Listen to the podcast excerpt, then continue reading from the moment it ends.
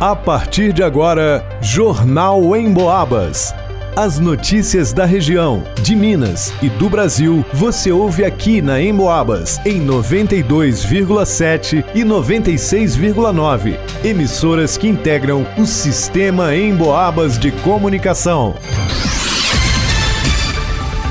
Ângelo Virman. Rede Estadual de Educação promete nova paralisação no dia 28 de novembro, terça-feira. Vanusa Rezende. Em entrevista à Rádio Emboabas, deputada federal Ana Pimentel reforça a importância de se manter o cartão de vacinas em dia. Alisson Reis. Prefeitura de Santa Cruz de Minas lança projeto Cordão de Girassol para pessoas com deficiência oculta. Gilberto Lima. Vereadora São Joanense é acusada de agredir verbal e fisicamente uma funcionária do Faixa Azul no centro da cidade. Jornal em Boabas.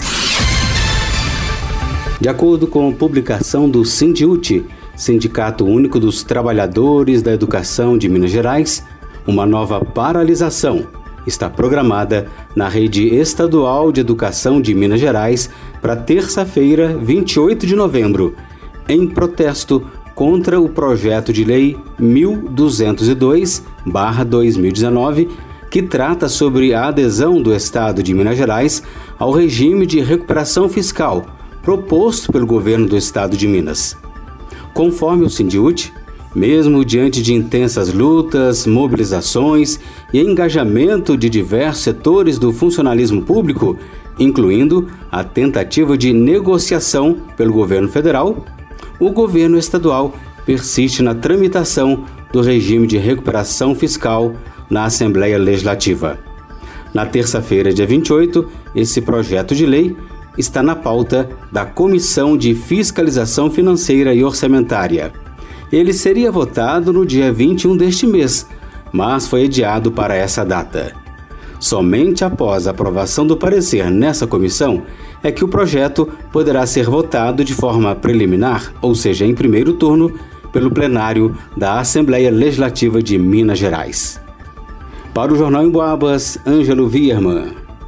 Manter o cartão de vacinas em dia é o caminho para evitar o retorno de doenças já erradicadas e preveníveis. É o que disse em entrevista à Rádio Emboabas a deputada federal e médica Ana Pimentel, do PT. Tem um cenário epidemiológico de muitas pessoas com Covid com a mortalidade menor, foi exatamente a vacinação. O que permite a gente não ter endemias de sarampo no Brasil é a vacinação. A gente não ter crianças, várias crianças com paralisia infantil no nosso país, é a vacinação, para a gente dar alguns exemplos. Então é importantíssimo todo mundo continuar vacinando, seguir o calendário. Ana falou ainda sobre os trabalhos da Frente Parlamentar da Vacina, formada por membros da Câmara dos Deputados. Criada no início deste ano, o objetivo é reforçar a importância da vacinação em geral e reconquistar os altos índices de cobertura vacinais. Nós fizemos planejamento, temos feito uma série de discussões e também de participações em veículos de comunicação, então exatamente para explicar a importância da vacina. Eu havia comentado com vocês isso, que uma das nossas principais atuações, as nossas, na nossa linha de frente seria fazer essa discussão com a sociedade, informar. É, nós temos também feito muitas atuações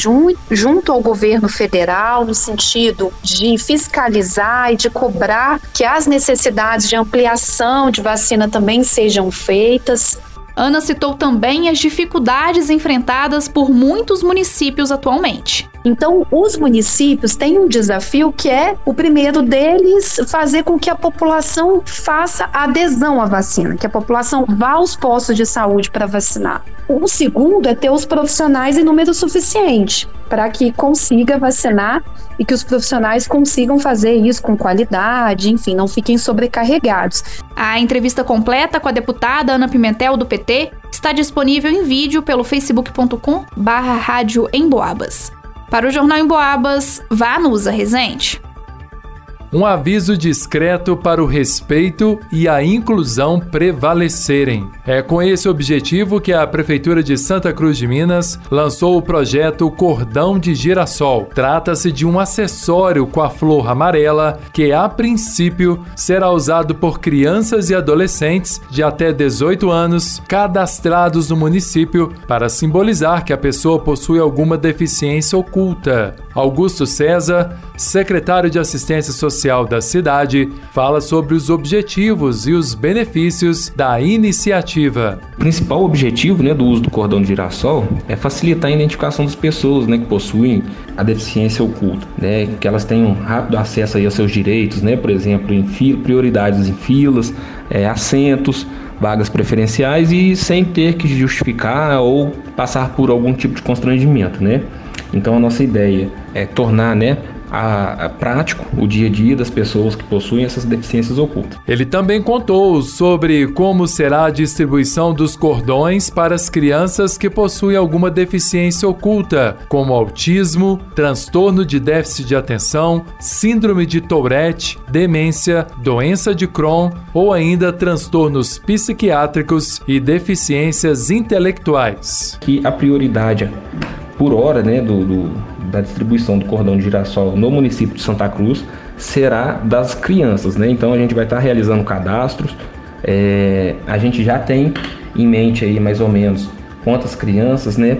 Foi uma parceria da Secretaria de Assistência Social juntamente aí com a Secretaria de Educação e a Secretaria de Saúde. O cadastramento das crianças e adolescentes com deficiência oculta tem início nesta segunda-feira, 27 de novembro. Os interessados devem procurar a assistência social do município na rua Getúlio Vargas, número 60, no centro de Santa Cruz de Minas. Os responsáveis devem levar os seguintes documentos das crianças e adolescentes: uma foto 3x4, carteira de identidade ou certidão de nascimento, comprovante de endereço, telefone para contato e o laudo médico que comprove a doença, deficiências ou transtorno do beneficiado com o número do CID. Também é necessário apresentar cópia de um documento pessoal do responsável pela criança ou adolescente. O telefone para mais informações sobre esse cadastramento